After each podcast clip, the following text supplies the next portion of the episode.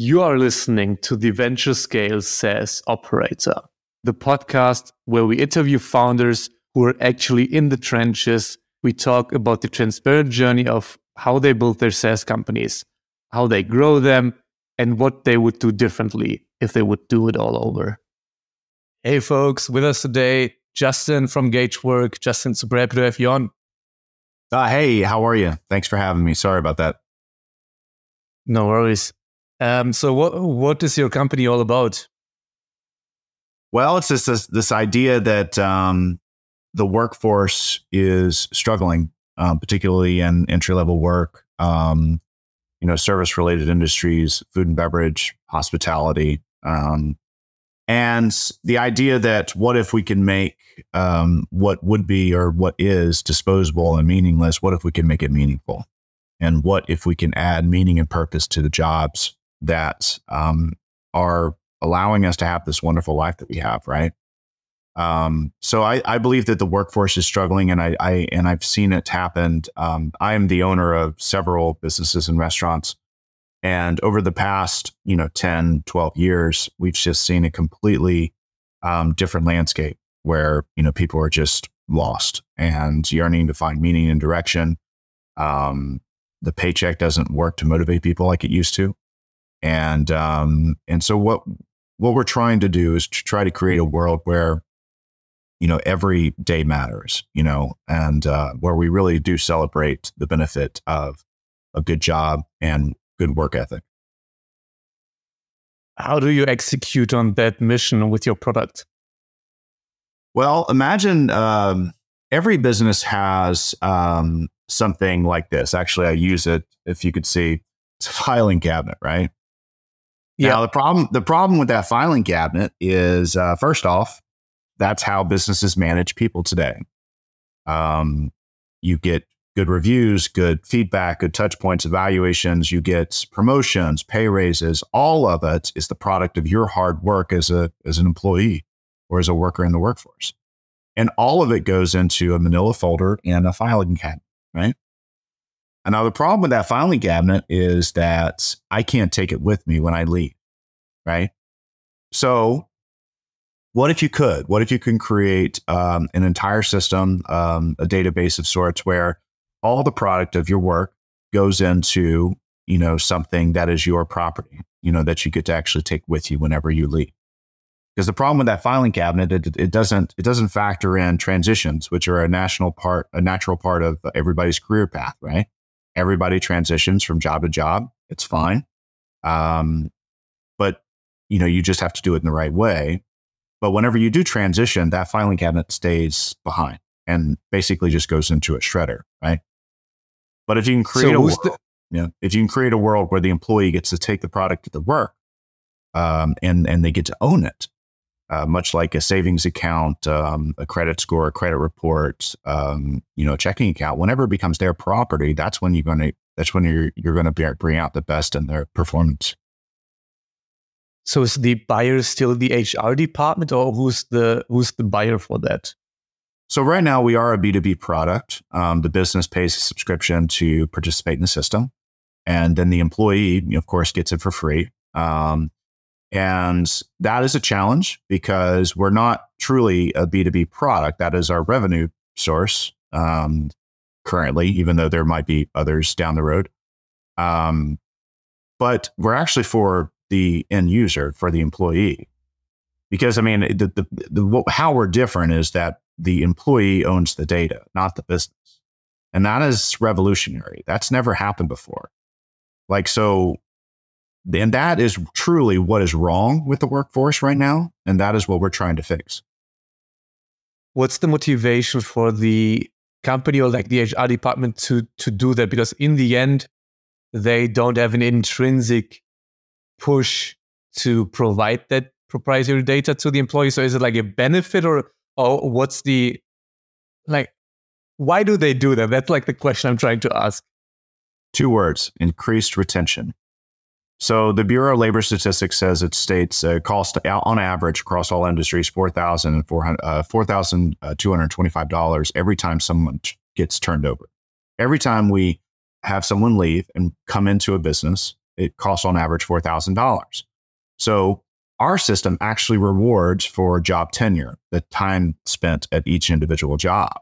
Now, this is important because it matters, right? It, it, commitment matters. You know, it's not healthy to just jump from job to job to job for the employee or for the business, right?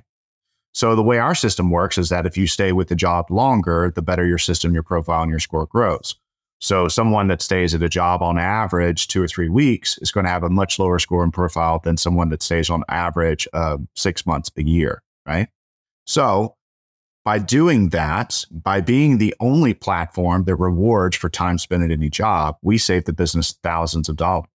And that's thousands of dollars a month. And that's on average of what we're seeing right now because we've seen increased retentions of up to 92% uh, retention rate. Now, the restaurant industry in 2018, before the pandemic, hit a turnover rate of 133%. Now, what does well, that mean? That means that they're losing more people than they're retaining, right? That's not sustainable. And that's why the restaurant industry is struggling so much.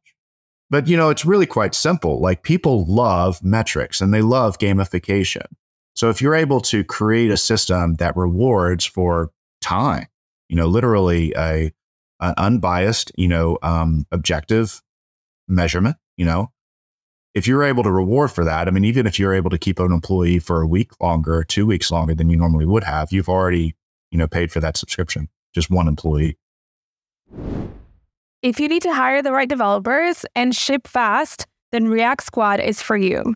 A boutique agency that specializes in React and only works with fast growth startups. Get a 14 day risk free trial and a transparent price of $95 per hour. Visit reactsquad.io to learn more. How big are you right now in terms of like customers or revenue, just to set a frame for the audience? Sure. Yeah, that's that's helpful. Um, we went through an extensive alpha and beta test over the past um, couple years, basically 2021 and 2022. Uh, we launched our MVP uh, late January of 2023. And um, and we're seeing some really great results. Um, we're up to uh, over 40 business accounts right now and over 1,500 users um, with a very minimal staff. Like right now, it's just basically word of mouth. Um, we we're doing some digital marketing, but right now this is basically um, a local test within our area. Um, 97% positive feedback. People are using it, loving it. Um, we have a couple of Chick fil A uh, franchisees in the system. Uh, we have Synovus Bank, which is a very large national bank. They're doing a pilot of, I believe, like 20 branch stores, uh, branch locations in our area. Um, a lot of other big names like Smoothie King Corporate's doing a pilot in Dallas, Texas. Um, so we're in the very beginning stages, but awesome traction and growth so far as we're looking to raise our first round of funding. And then what's your pricing structure right now? Is basically per seat, so per employee, or how do you structure your pricing? Sure, it, it is based on um, how many employees that you have. Um, we have currently we have a freemium subscription. Like if you're under 10 employees, you get it for free. And then of course it goes up from there depending on how many employees you have. Yeah. And did you, because you just mentioned that you, you're looking to raise soon. So did you initially fund it by basically using your dividends from from the restaurants and other businesses you're owning, or how did you initially get it off the ground? It's me self-funding. I mean, basically all of my resources, you know, through all of my other businesses. Um, you know, that's actually been quite the challenge. I mean, we have collectively within my organization, um, we have 13 businesses and nine restaurants. Um, you know, over the past 10 years, we've employed literally thousands of people, which is how we built Gage, right? Um, this wasn't built or designed behind a desk, you know, in Silicon Valley. This was built on the front line, right? Um, and I've seen the benefit of it front, you know, firsthand. That's why I continue to invest in it. Um, so yeah, this has been bootstrapped from the beginning. So this will be our first round.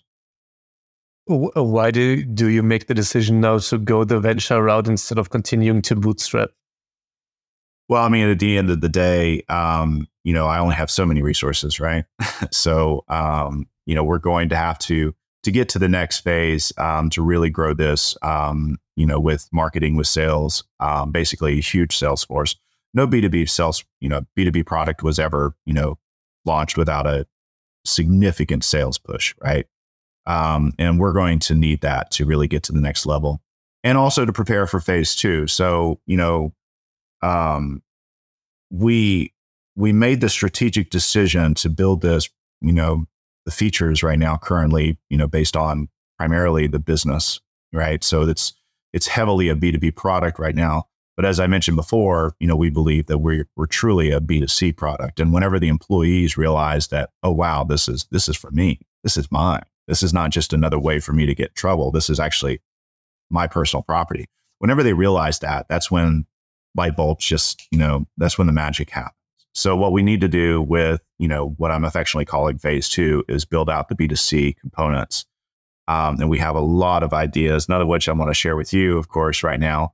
Um, but really, whenever we build out those end user, you know, employee uh, features, um, that's um, that's when the true magic will happen. I would love to to stay on the company building side of things. So, do you did you bring a technical co-founder on board, or did you find uh, an engineer, or like how did you like did manage the software aspect of it? Yeah, no, uh, I am not a technical founder. I wish I had a technical co-founder. Um, to be honest, at this stage, it would be helpful. Um, a few years ago, you know, because I've been working on this for about five years. You know, I, I basically brought on a before it actually became tech based. I mean, we we we built out a, a spreadsheet with a with an algorithm, and I, I I brought I actually brought on an old professor friend of mine to help me kind of build you know the the algorithm. Um, and um, and it, it, was a beautiful thing. I mean, it was it was awesome. It was kind of like a prototype. Um, but then, of course, we knew it had to be you know tech based and and um, had to be a platform and and so my options at the time with not very with with no experience whatsoever in tech were basically either you know look for a co-founder of sorts or um, bring on some sort of you know agency. And we were introduced to an agency out of chattanooga tennessee um, called whiteboard. Um, and whiteboard has been an incredible partner on this journey of ours. Um, they have built it with us, you know, at and, you know, they they've been at the helm of this from you know the branding to the website to you know and, and to the actual you know tech and um and we've we've been really honored to to have them. Um, and they're still at the helm right now. You know, I mean, as we build out our internal team, um, you know, we we need developers, we need engineers, and and until then, we're we're really kind of leaning on them to um, continue, you know, doing some updates we've already you know added some new features that have been a request of some of our, of our, of our current you know customers for a non-technical co-founder who might want to go down the right direction what were some positive signs you saw early on working with the agency which now in retrospect showed you that it's the right path because i know a ton of horror stories about bad agencies and what we always tell like basically every found non-technical founder we meet is try as hard as possible to to get a CTO.